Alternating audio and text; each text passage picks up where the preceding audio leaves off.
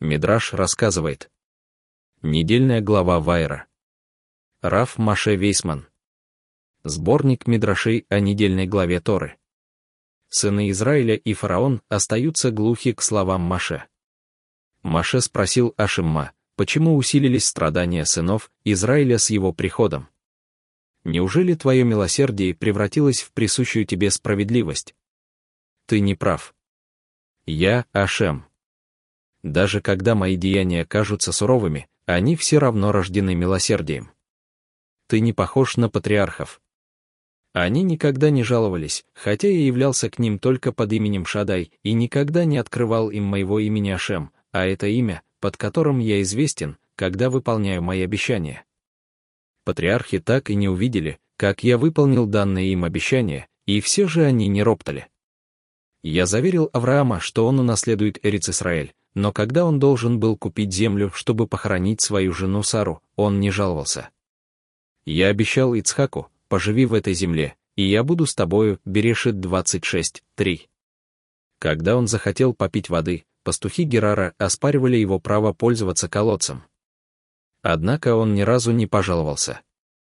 Я сказал Якову, землю, на которой ты лежишь, я отдам тебе и твоему потомству, Берешит 28, 13, но когда он захотел поставить свой шатер, ему пришлось купить поле, и тем не менее он не сомневался во мне, как ты. Даже сыны Израиля остались верными мне. Они не восстали в египетском рабстве, а действовали согласно моей воле, как их працы. Поэтому они достойны спасения, благодаря завету, который я оставил их працам. Иди и объяви, что я спасу их, и скажи им, я выведу вас из египетского рабства. Я избавлю вас от любого угнетения, даже от самой легкой работы. Я освобожу вас без выкупа, хотя обычно узника освобождают только тогда, когда выплачивается выкуп. Я возьму вас себе и сделаю моим народом, дав вам мою Тору. Именно ради этой цели вы будете освобождены. Четыре освобождения, перечисленные выше, будут даны вам как возмещение за четыре закона, которые принял против вас фараон. Мучить вас рабским трудом, бросать новорожденных в Нил, убивать детей для царского купания, не давать солому, которая нужна для изготовления кирпичей. В вечер Песаха мы выпиваем четыре бокала вина, чтобы возблагодарить Ашемма за каждое из вышеупомянутых освобождений. Ашем закончил свою речь обещанием, я приведу вас в страну, которую я поклялся дать в наследие вашим працам. Маше вернулся в трудовые лагеря и огласил сынам Израиля послание, несущее свободу. Он объявил, что они должны отказаться от египетского идолопоклонства и посвятить себя служению Ашемму, ибо час освобождения близок. Но гнет был так силен, что евреи не придали значения словам Маше. Они говорили, разве может раб служить одновременно двум хозяевам? Мы рабы фараона и боимся нарушить его законы. Да и поклонение идолам стало для евреев столь привычным, что было трудно отказаться от того, с чем они жились. Между тем, Ашем приказал Маше. «Иди к фараону и вели ему отпустить евреев». Как же я могу это сделать? Когда я сказал сынам Израиля о предстоящем освобождении, они не обратили внимания на мои слова, хотя известие должно было обрадовать их. Да и фараон, конечно, не прислушается к тому, что не несет ему радости. Я не оратор, моя речь корява. Из-за возражений Маше Ашем послал с ним Аарона, чтобы тот передавал слова Маше фараону. Хотя раньше Ашем уже сказал Маше, что Аарон будет сопровождать его, но тогда он говорил об Аароне только как о переводчике для сынов Израиля. Теперь же он приказал, чтобы Аарон помогал Маше, когда тот будет говорить с фараоном.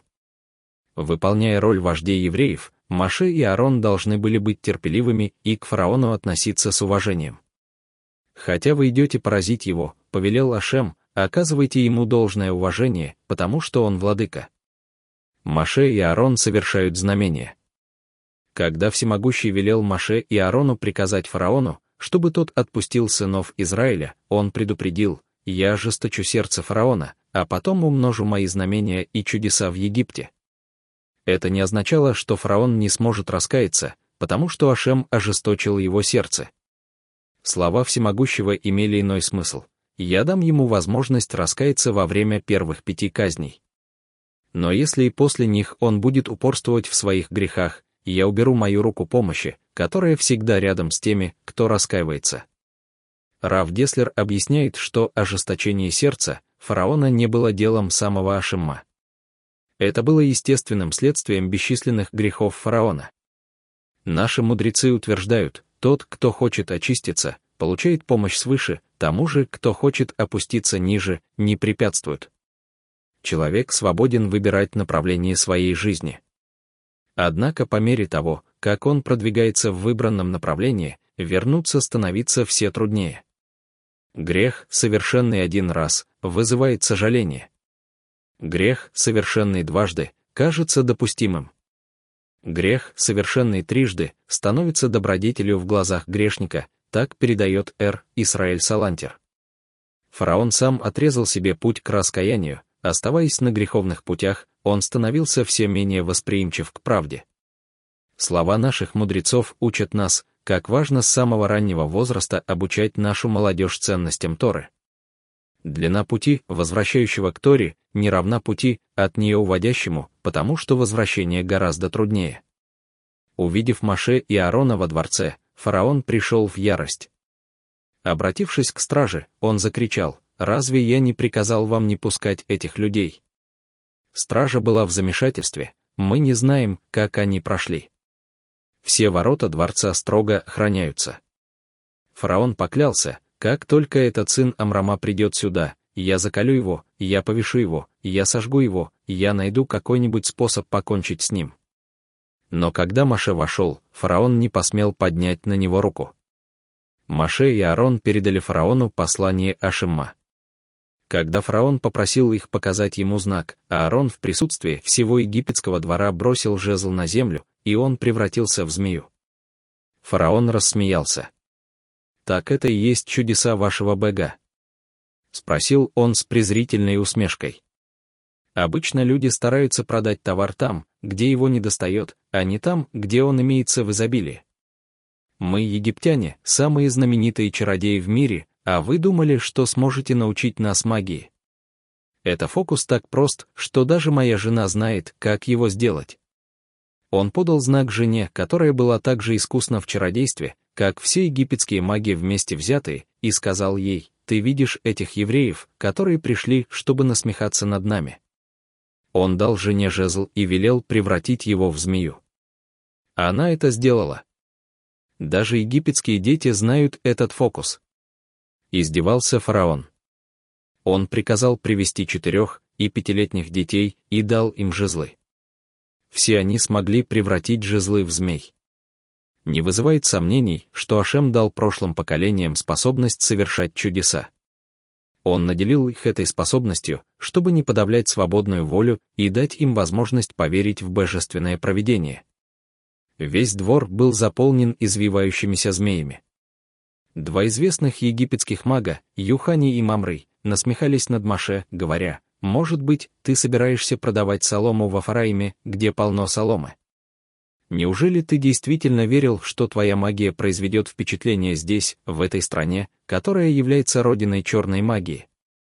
Маша ответил, именно для этого Ашем и прислал меня сюда. Если кто-то хочет продать хорошие овощи, он привозит их туда, где покупатели большие знатоки и оценят их. Слова Маше означали, придет время, и вы, знатоки магии, признаете, что наши чудеса не имеют ничего общего с магией это сверхъестественные явления, которые могут совершаться только властью Ашимма. Змея Арона широко открыла пасть и сожрала всех остальных змей. Этот фокус стар, как Адам, издевался советник Билом. Каждый знает, что одна змея может проглотить другую. Пусть Арон покажет нам, знает ли он, как заставить жезл проглотить все остальные жезлы. Если он способен на это, мы увидим, что он необычный маг, и ему помогает Ашем. И произошло чудо, змея Аарона, обратившись в жезл, сожрала все другие жезлы. При этом жезл Аарона, только что сожравший десять жезлов, остался таким же тонким, как и раньше. Фараон задрожал. что если теперь он прикажет своему жезлу проглотить меня и мой трон?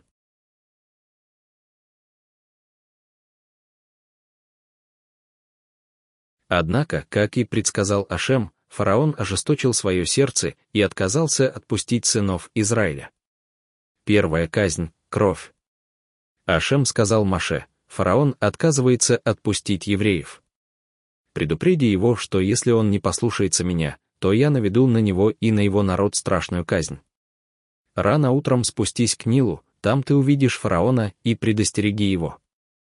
Он делает вид, что он Бог, и поэтому ходит к Нилу, чтобы втайне совершать там отправление своего тела. Четыре царя считали себя богами, и все они были уничтожены Ашимом. Хиром, царь Цура, объявил себя богом. Посреди моря он возвел для себя роскошный дворец, который возвышался на семь этажей, как бы изображая семь небес. Он осветил дворец огнями, напоминающими свет планет, и изображал гром, используя трение, создаваемое драгоценными камнями.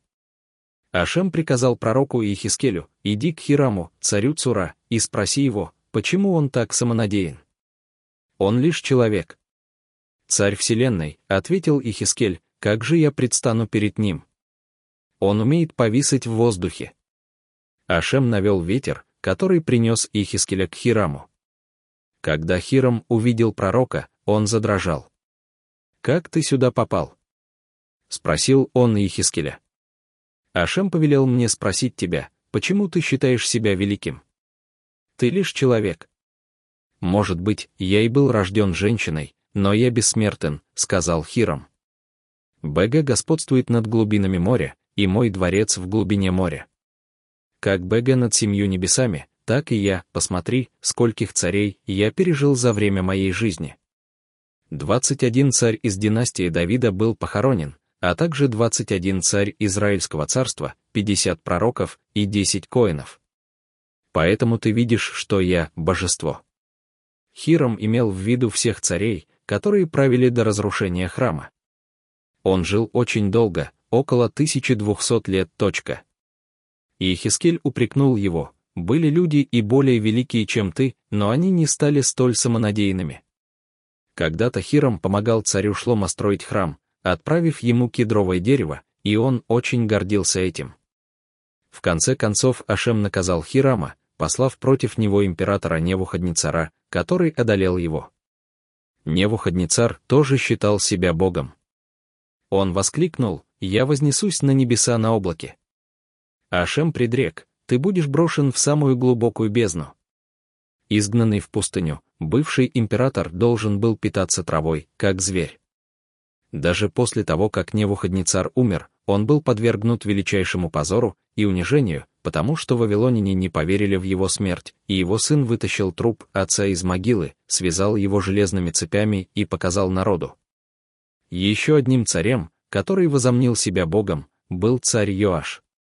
Йоаш, царь Иуды, скрывался в Кодиш Акадошем, святая святых храма, шесть лет, чтобы избежать гнева Атолияу, матери царя Хазияу, которая хотела уничтожить царского отпрыска Иуды. Когда Аталияу была убита, Йоаш смог покинуть свое убежище и стал правителем, а принцы Иуды прославляли его. Ты, должно быть, божество. Первосвященник входит в Кодиш Акадошем лишь раз в году, и весь народ молится, чтобы ему было позволено уйти оттуда с миром, а ты вышел из Кодиш Акадошем невредимым после шести лет. Точка. Йоаш поверил тому, что они сказали. Поэтому Ашем послал против него войско Арама, оно нанесло поражение Яшу, после чего он тяжело заболел. Впоследствии его собственные слуги убили его. Йоаш даже не удостоился чести быть похороненным в усыпальнице царей. Египетский фараон также заявил, что он сам создал себя и что он создатель реки Нил. Поэтому Ашем послал к нему Маше, чтобы открыть ему, кто истинный БГ. Ашем повелел Маше, иди к реке рано утром, чтобы доказать фараону, что он не божество. Возьми с собой жезл, который превратился в змею, и фараон узнает его, вспомнит чудеса, которые были совершены, и испугается. Скажи ему, Ашем, Бега евреев, послал меня приказать тебе, отпусти мой народ, чтобы он мог служить мне в пустыне. Но если ты откажешься, знай, что этим же злом я поражу воды реки, и она превратится в кровь. Благодаря этому ты узнаешь, что я Ашем. План Ашемма покарать фараона не имел ничего общего с теми войнами, которые ведут люди. Если человек хочет поразить врага, он готовит свое нападение, держа его, по возможности, в тайне, чтобы застать врага врасплох. Ашем же, наоборот, послал перед первой казнью Маше, чтобы предостеречь фараона. Всемогущий надеялся, что фараон раскается, и казнь станет ненужной. Рано утром Маше встретил фараона на берегу Нила и обратился к нему со словами упрека «Ты объявляешь себя божеством». Что же тогда ты делаешь здесь сейчас? Разве Бог тоже отправляет человеческие потребности? Кто сказал тебе, что я божество? Спросил фараон. Разве ты не говоришь этого египтянам? А кто такие египтяне? Это дураки, они не люди, они обезьяны. Какое имеет значение, что я им говорю? Усмехнулся фараон. Маше повторил фараону слова Ашимма, предупредив его, что Нил превратится в кровь, но фараон не внял этому предостережению. Поэтому Ашем повелел Маше, простри свою руку и порази реку. Следует ли мне поразить Нил? Тот, кто когда-то пил из колодца, не должен бросать в него камни. Когда ребенком меня опустили в Нил, воды реки не поглотили корзину, а защитили меня. Могу ли я сейчас поразить эти самые воды? Возразил Маше. Ашем специально поставил Маше в затруднительное положение, надеясь именно на такой ответ. Из слов Маше нам следует извлечь урок, научиться проявлять благодарность мы должны понять, что если нам следует быть благодарным каждому, кто сделал нам добро, то насколько же больше должна быть наша благодарность самому Ашимму, который является источником всех благ, получаемых человеком, и который всегда хочет быть добрым к нам. Маше предостерегал фараона три недели, но фараон не обратил внимания на предостережение. Шмот раба, 9 часов 12 минут, утверждается, что каждая казнь, включая предшествующие ей предостережения, продолжалась месяц. Некоторые мудрецы считают, что Маше предостерегал фараона три недели подряд, за которыми последовала неделя казни. Другое мнение заключается в том, что предостережения Маше продолжались неделю, а каждая казнь длилась три недели. Однажды египтяне проснулись и увидели, что Нил сверкал необычным красным цветом. Вскоре это потрясающее известие дошло до всех. Жидкость, которой была наполнена река, видом, запахом и вкусом напоминала кровь. Вся рыба в реке подохла. Казнь, обрушившаяся на Египет, была в известном смысле страшнее, чем потоп, во время которого рыба осталась жить. Египтяне начали искать различные источники воды. Они говорили, под землей должна быть чистая вода. Маше смог поразить лишь ту воду, которую можно увидеть точка. Египтяне копали колодцы вокруг реки, но даже подземная вода превратилась в кровь. Казалось, весь Египет был пропитан кровью. Кровь капала с колонн дворца фараона, сочилась с деревьев и камней, стекала с идолов. Фрукты больше не давали сока, и когда египтяне выдавливали плоды, из них вытекала кровь. Даже слюна египтян, как только они ее выплевывали, превращалась в кровь.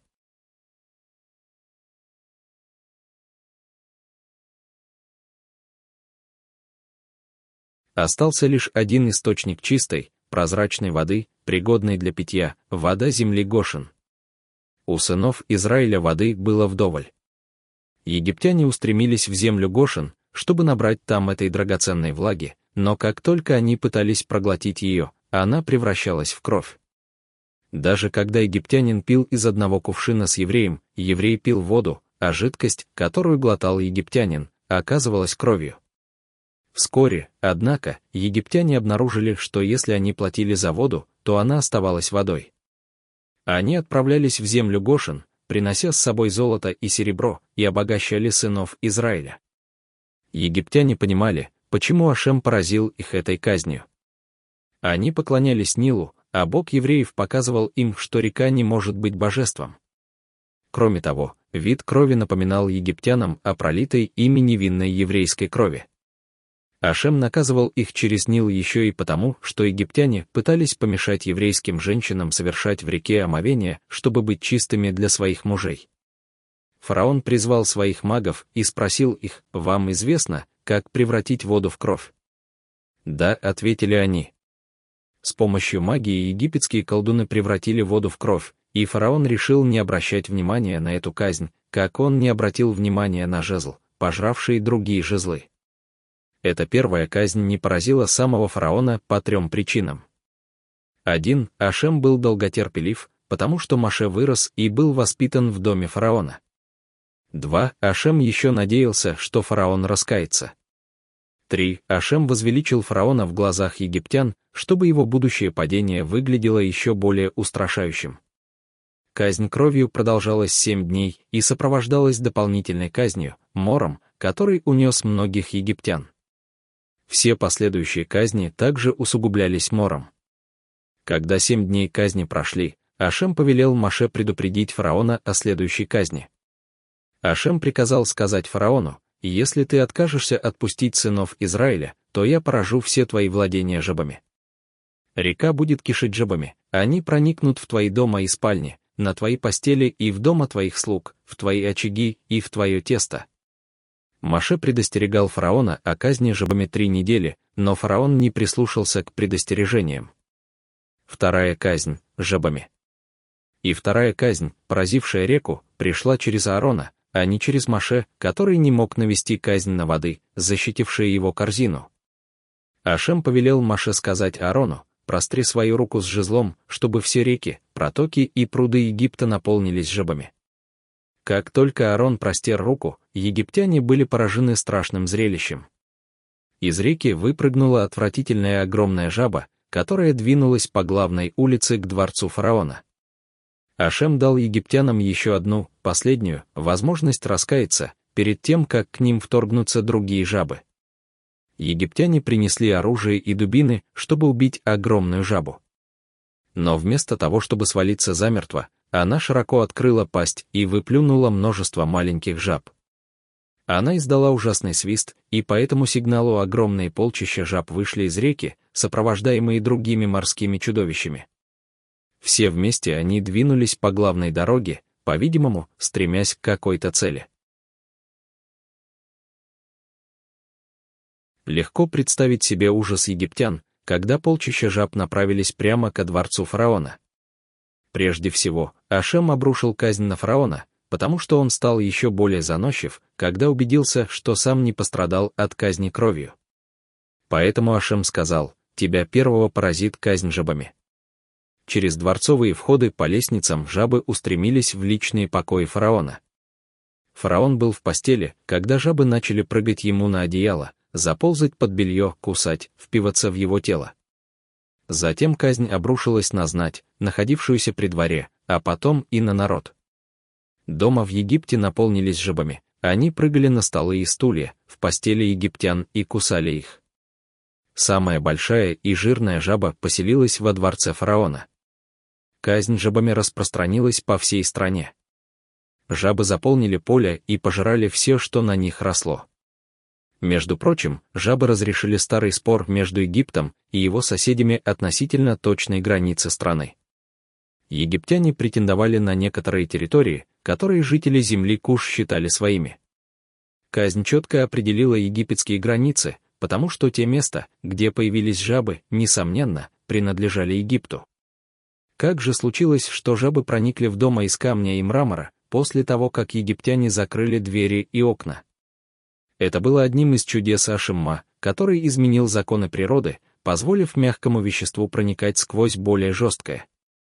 Как только жабы объявляли, мы посланцы Ашимма, который сотворил мир, мрамор и камень сразу разделялись, пропуская жаб. История знает многочисленные примеры того, как Ашем совершал ради нашего народа чудеса, пропуская мягкие вещи через более твердые. Вот некоторые примеры. Когда сыны Израиля начали завоевывать Эрицханаан, хананиты укрывались в пещерах, входы в которые они закрывали камнями. Ашем, помогая сынам Израиля, посылал шершней, обладавших чудодейственной способностью проникать через камни и пускать яд в глаза ханаанитов. Сражаясь с гигантом Голиафом, Давид запустил в него камень, который пробил железный шлем гиганта и разбил ему лоб. Голиаф упал мертвый. Сыны Израиля воспользовались Шамиром, червем, чтобы обрабатывать алмазы и камни, которые были нужны им для сооружения храма. Как только египтянка разжигала очаг, чтобы испечь хлеб, жабы прыгали в тесто, и когда женщина поспешно ставила его в печь, цеплялись за тесто, позволяя испечь себя вместе с ним. Когда император Невуходнецар приказал поставить в честь себя статую и велел своим подданным распластаться перед ней, то Ханания, Мишаэль и Азария отказались. Они сказали, мы должны извлечь урок из истории с египетскими жабами. Жабы прыгали в печь, жертвуя своими жизнями ради прославления имени Ашемма, Кидуш Ашем. Если жабы были готовы пожертвовать своей жизнью ради Ашемма, то мы, конечно, должны быть готовы сделать то же самое. Точка. Говорят, что статуя, установленная Невуходнецаром, не была идолом. Он установил ее в честь самого себя. Поэтому было бы логически допустимо склониться перед ней. Ханания, Мишель и Азария, однако, поняли на примере жаб, что надо идти дальше пределов, установленных законом Торы, чтобы осветить имя Ашемма. Даже жабы, привыкшие жить только в прохладной среде, в воде, вопреки своим природным склонностям, бросались в жаркий огонь. Ханания, Мишель и Азария сделали вывод, что в вопросах кидуш Ашем человек должен делать все, что возможно, не считаясь с последствиями. Во время казни жабами египтяне испытывали страшные страдания. Ни один из них не мог избежать этой казни. Как только он наполнял чашу, чтобы попить, он обнаруживал, что она полна отвратительных жаб. Они продолжали квакать даже после того, как попадали в желудок египтянина. Не было абсолютно никакой возможности избавиться от жаб, потому что, если египтянин пытался убить одну из них, появлялись шесть новых, поэтому египтянам пришлось отказаться от всяких попыток их уничтожить. Ашем наказывал египтян мера за меру египтяне издевались над евреями, приказывая им собирать разных мерзких ползучих гадов и насекомых, они были не нужны египтянам, а лишь доставляли им садистскую радость, отравляя жизнь сынам Израиля. В наказание Творец навел на египтян омерзительных жаб, вызывавших отвращение. Фараон созвал своих магов и спросил, могут ли они создать жаб. Конечно, ответили они и создали новых жаб, но маги не смогли уничтожить уже существующих. Фараону оставалось одно — позвать Маше и Аарона. «Умолите Ашимма, чтобы он избавил от жаб меня и мой народ», — попросил он, — «и я отпущу сынов Израиля». Теперь я докажу тебе, что это казнь, божественное чудо, а не природное явление, объявил Маше фараону. Укажи время, когда казнь должна кончиться, и я помолюсь Ашимму, чтобы он прекратил ее, когда ты скажешь. «Завтра», — сказал фараон. «Да будет так, как ты говоришь», — объявил Маше, чтобы ты знал, что нет никого, кто был бы подобен нашему, э нашему Богу. Маше обратился к Всевышнему. И на следующий день жабы погибли в домах, во дворах и на полях, но было одно исключение — все жабы, которые по собственной воле прыгнули в печи, остались в живых, и им было позволено возвратиться в реку. Этим Ашем показал, что всякий, кто пожертвует собой ради него, никогда не останется невознагражденным. Дохлые жабы не исчезли, а валялись по всему Египту, и жители были вынуждены сгребать их в большие кучи.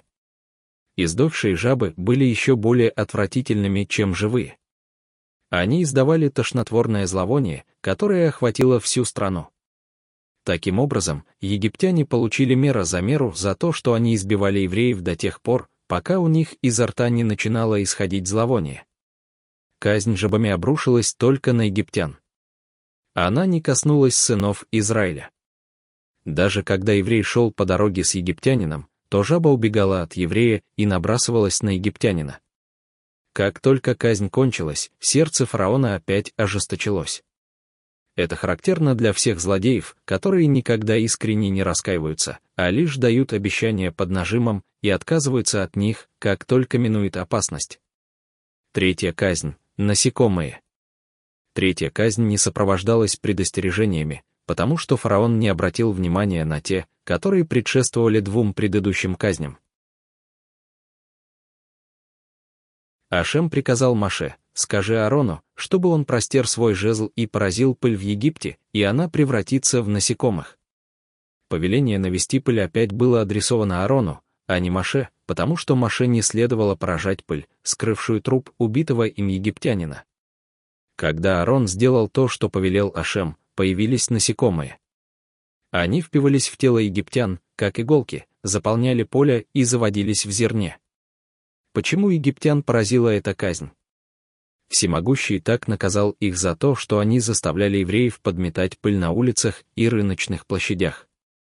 Мера за меру, вся пыль в Египте превратилась в насекомых. Даже если египтяне рыли землю на большую глубину, они не находили почвы, там были лишь насекомые. Как только началась эта казнь, сыны Израиля освободились от рабского труда, потому что больше не было чистой земли для строительства. Фараон вызвал своих магов, чтобы они тоже создали насекомых, но на этот раз маги не смогли выполнить приказание. Хотя они знали, как превратить жезл в змею и воду в кровь, знали, как сделать жаб, им не удалось своей магией создать насекомых. «Мы не можем создать насекомых», признались они фараону. Магии не подвластны предметы, меньше ячменного зерна. Мы вынуждены признать, что эту казнь навел перст Божий. Казнь насекомыми заставила магов понять, что обе предыдущие казни тоже были божественными чудесами, поэтому маги признали свои неудачи и больше не пытались повторять чудеса Маше. Как же велики были наши працы, если Ашем открыл им события, которые произойдут через много веков. Фактически он открыл им будущее до конца времен. Наш патриарх Яков пророчески предвидел десять казней. Он приказал Ясефу вывести свое тело из Египта, поскольку ему было открыто, что в будущем казнь насекомыми поразит Египет, и он не хотел, чтобы его тело пострадало от нее. Четвертая казнь — дикие звери. Первые девять казней можно разделить на группы по три. Первым двум казням в каждой группе предшествовало предостережение, а последняя обрушивалась без предупреждения. Ашем повелел Маше встать рано утром, встретиться с фараоном у берега Нила и предостеречь его, чтобы он отпустил сынов Израиля. Маше должен был сказать фараону, «Если ты не отпустишь мой народ, то я нашлю на твою землю диких зверей, змей и скорпионов. Они заполнят землю и дома в Египте. Я выделю землю Гошин, где живет мой народ, и не позволю зверям появиться там. Тогда ты поймешь, что хотя моя Шехина находится на небесах, я Ашем, который творит свое провидение на земле. Зная тайные мысли фараона, всемогущий велел Маше выйти к Нилу раньше, чем он делал это до сих пор. А фараон думал, сын Амрама встречается со мной каждое утро. Сегодня я потороплюсь и уйду до того, как он придет. Поэтому Ашем и сказал Маше, чтобы он встретился с фараоном раньше обычного. Фараон не прислушался к предостережениям Маше, несмотря на то, что Маше повторял их три недели, и дикие звери устремились в Египет. Среди них были львы, медведи, змеи, скорпионы, мыши, хищные птицы и насекомые. Звери рычали, затаптывали все, кусали людей. Звери сначала ворвались во дворец фараона, потом в дома египтян. В своих домах египтяне заперлись на все замки, которые у них были. Тогда из моря вышли огромные морские чудовища с длинными руками. Они забрались на самые высокие части крыш, протянули руки, отперли замки и открыли двери и окна. Дикие звери заполнили все комнаты в домах и готовились остаться там на ночь. И самое ужасное, что домашние животные перестали быть ручными. Валы и ослы издавали страшные крики, скалили зубы и кусали египтян до смерти. Почему Ашем казнил Египет дикими зверями? После казни насекомыми, когда египтяне поняли, что сыны Израиля больше не будут строить им города, они изобрели для евреев новое мучение. Они приказали евреям ловить диких зверей и надеялись, что, занимаясь этим, евреи погибнут. Маше воззвал к Ашему, как же евреям ловить львов, чтобы те их не сажали. Творец успокоил Маше, велел ему пойти в поле и обратиться к зверям, Ашем сказал, что завтра вы соберетесь вместе, ворветесь в Египет и уничтожите его. Именно для этой цели вы и были сотворены. Другой причиной казни дикими зверями было то, что египтяне, которые приказывали евреям следить за своими детьми, обычно заставляли еврея нести четырех детей сразу, двоих на плечах и двоих в руках. Когда началась казнь, еврей шел на базар, он задыхался и стонал под тяжестью египетских детей. И тут одного схватил лев, медведь унес второго, волк — третьего, а пантера сцапала четвертого. Египтянин спросил еврея, где мои дети? «Я не знаю», — ответил еврей, когда я отправился за покупками, неся четверых детей, одного схватил лев, второго — медведь, третьего унес волк, а четвертого — пантера. С тех пор я их не видел. Однако Ашем не позволил зверям ворваться в землю Гошин, где жили сыны Израиля. И опять фараон позвал Маше и Аарона. «Вы можете принести жертвы своему Богу в этой стране, «Но я не могу отпустить вас в пустыню», — сказал он им. «Мы не можем этого сделать», — ответил Маше. «Мы приносим в жертву овец, которым поклоняются египтяне. Они не позволят нам приносить в жертву их богов прямо у них на глазах. Они закидают нас камнями. Позволь нам отправиться на три дня в пустыню и принести жертву Ашимму, э нашему Богу, как он нам велит». Фараон ответил, идите и принесите жертвы вашему Богу, но не уходите очень далеко. Молите Ашимма, чтобы он жалился надо мной и убрал диких зверей. Я помолюсь за тебя, Ашимму, но не обманывай нас и выполни свое обещание. Сказал Маше. Уйдя от фараона, Маше помолился Ашимму, чтобы он положил конец казни, и молитва Маше была принята Ашиммом, дикие звери исчезли. Они не погибли, как жабы, чтобы египтяне не получили выгоды, воспользовавшись их шкурами для выделки кож, а также не употребили их мясо в пищу. Они просто исчезли, не оставив и следа. Но фараон снова ожесточил свое сердце и не позволил сынам Израиля уйти. Пятая казнь, мор. Ашем приказал Маше сказать фараону, что если он не отпустит евреев, то на следующий день в Египте начнется страшный мор. Начало казни Ашем назначил на следующий день, чтобы египтяне не могли сказать, что это естественная болезнь, а не чудо. Кроме того, сообщение, что казнь начнется на следующий день, давало фараону время раскаяться. Фараон не обратил внимания на предостережение. На следующий день жестокий мор поразил скот в Египте, и скот погиб. Погибли не только животные, но и всадники вместе со своими конями, пастухи вместе со стадами, погонщики ослов со своими ослами и погонщики верблюдов с верблюдами. Однако Мор пощадил весь скот, принадлежавший сынам Израиля, и скот, находившийся в совместном владении евреев и египтян.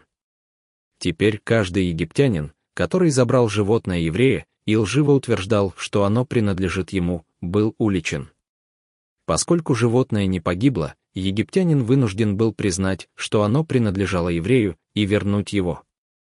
Не только скот сынов Израиля остался невредимым, но все это время было временем благоденствия для евреев, когда они не терпели ни убытков, ни мучений. Почему Ашем навел казнь мором? Египтяне заставили евреев стать пастухами и погонщиками ослов в пустынных районах и далеких горах, чтобы помешать им умножаться. В наказание за это весь скот египтян погиб. Шестая казнь — язвы. Первые три казни кровь, жабы и насекомые, были наведены Аароном. Три казни, град, саранча и тьма, навел Маше. Три казни, дикие звери, мор и поражение первенцев, навел сам Машем. Казнь язвами навели вместе Ашем, Маше и Аарон. Ашем приказал Маше и Аарону взять из печи по две пригорошни сажи. Аарон должен был отдать свои две пригорошни Маше, а Маше — подбросить всю сажу в небо. Затем Ашем превратит ее в язвы проказы, которые поразят египтян и их скот. Маше и Аарон в присутствии фараона собрали сажу, и Маше подбросил ее к небу. Наведение язв на египтян включало в себя три чуда. Один человек может выпустить стрелу из лука лишь на ограниченное расстояние, но сажа, подброшенная Маше, долетела до небес, хотя сажа невесома и обычно далеко не летит. Два рука Маше чудом удержала четыре пригоршни сажи, две, взятые им самим, и две, которые дал ему Аарон.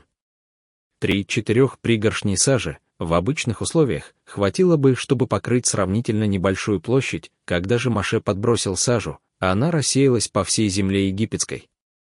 Эта казнь, наведенная Ашимом, Маше и Аароном, имела одну отличительную черту, а она была самой болезненной из десяти казней и принесла страдания каждому египтянину. Казнь язвами была не похожа ни на одну болезнь, которыми египтяне страдали раньше. Симптомы напоминали симптомы проказы, но эту болезнь нельзя было считать ни одним из известных видов проказы, потому что она представляла собой сочетание 24 различных видов проказы. Волдыри, покрывавшие тело египтян, внутри были наполнены жидкостью, а снаружи — сухи. Невозможно было избавиться от боли. Любое смазывание, которое смягчало внешний сухой слой, причиняло вред внутреннему слою, а любое лечение, которое задерживало сочившуюся жидкость, вызывало раздражение сухой части. Маги фараона так страдали от нарывов, что не могли стоять на ногах, когда во дворец вошли Маше и Аарон. Это было наказанием за их предложение бросать новорожденных евреев в Нил, чтобы убить Маше, и за то, что они вынесли Маше смертный приговор, когда он, будучи ребенком, снял с фараона корону. Маги так и не оправились от нарывов, даже когда казнь кончилась, они продолжали болеть, пока не умерли.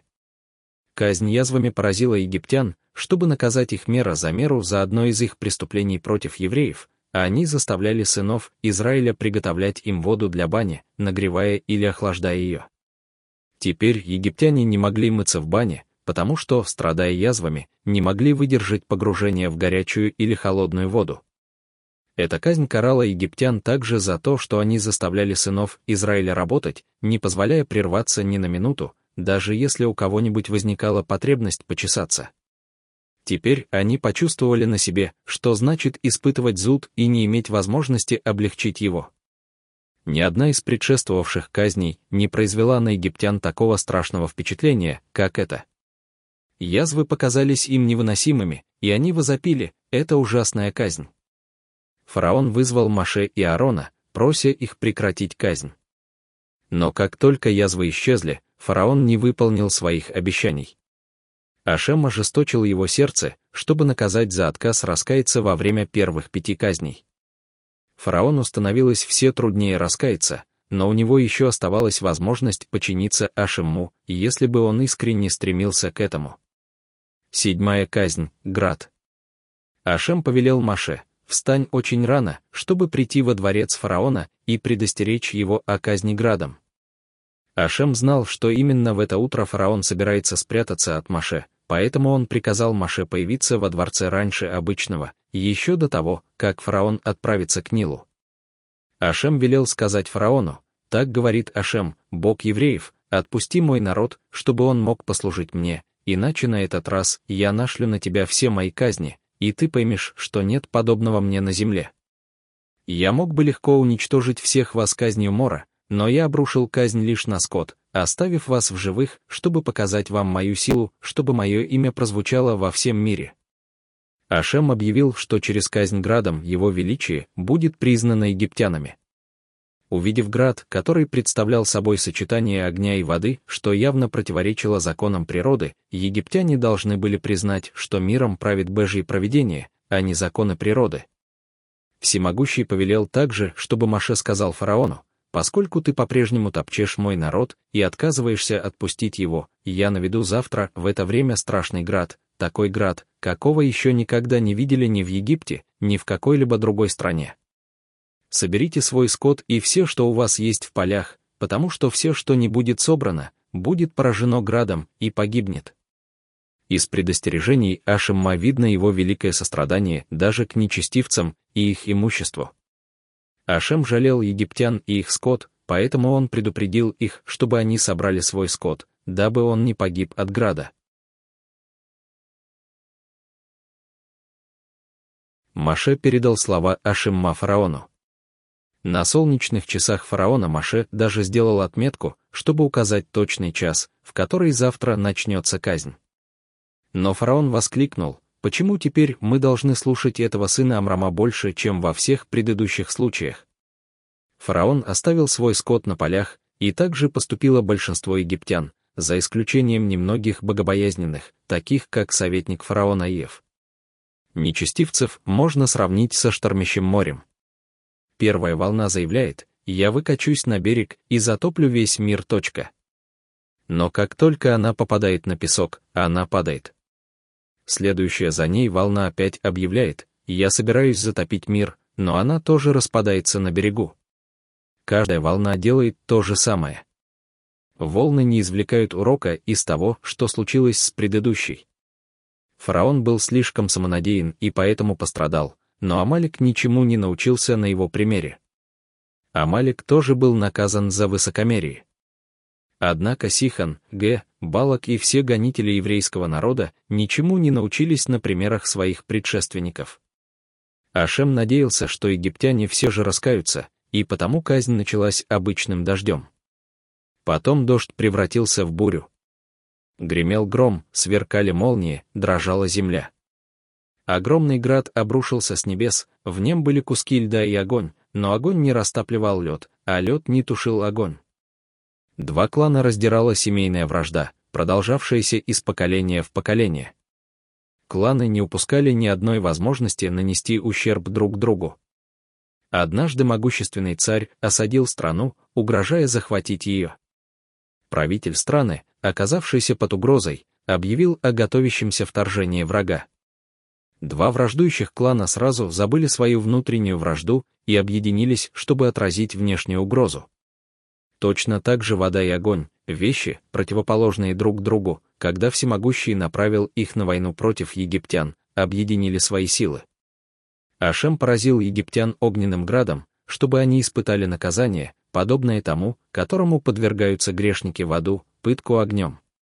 Оглушительный грохот падающего града сотрясал землю. Все находившиеся в поле, и люди, и скот, были поражены, они замерзали во льду и сгорали в огне египтян охватил страх. Они начали загонять свой скот в хлевы, но было слишком поздно.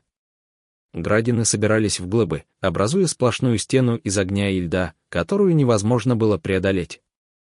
Видя, что скот нельзя спасти, египтяне перерезали его, чтобы воспользоваться хотя бы его мясом. Они взвалили зарезанных животных себе на плечи, но огромные хищные птицы слетели с небес и сожрали все туши.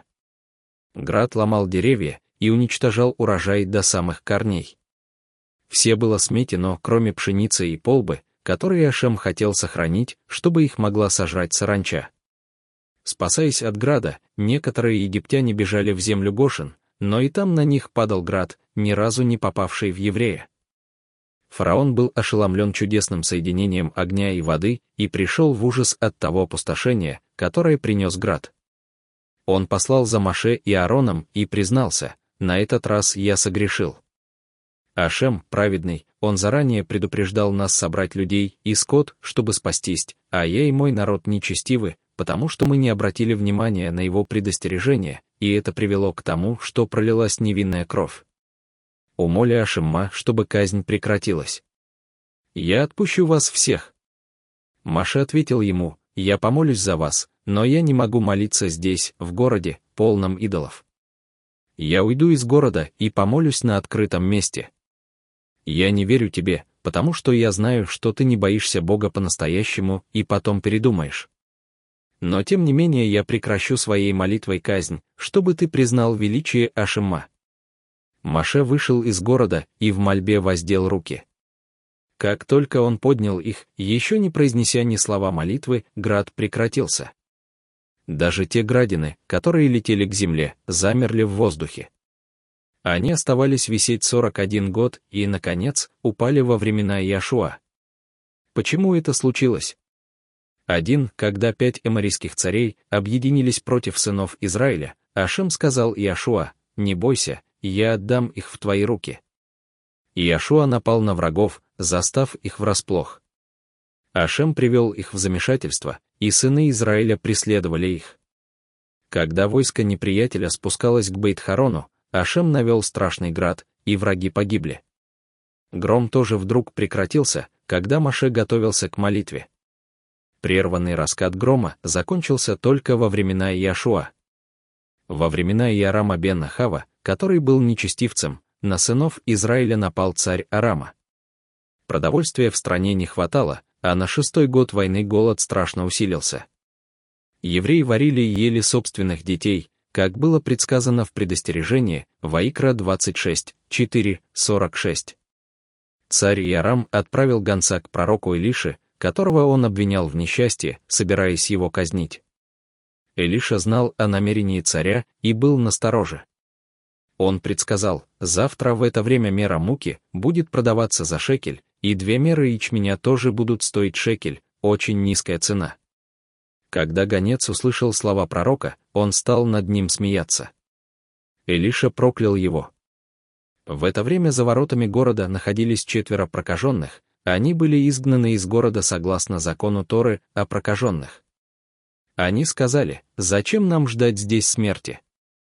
Давайте пойдем в лагерь Арама, если нас пустят туда, хорошо, если нет, пусть нас убьют.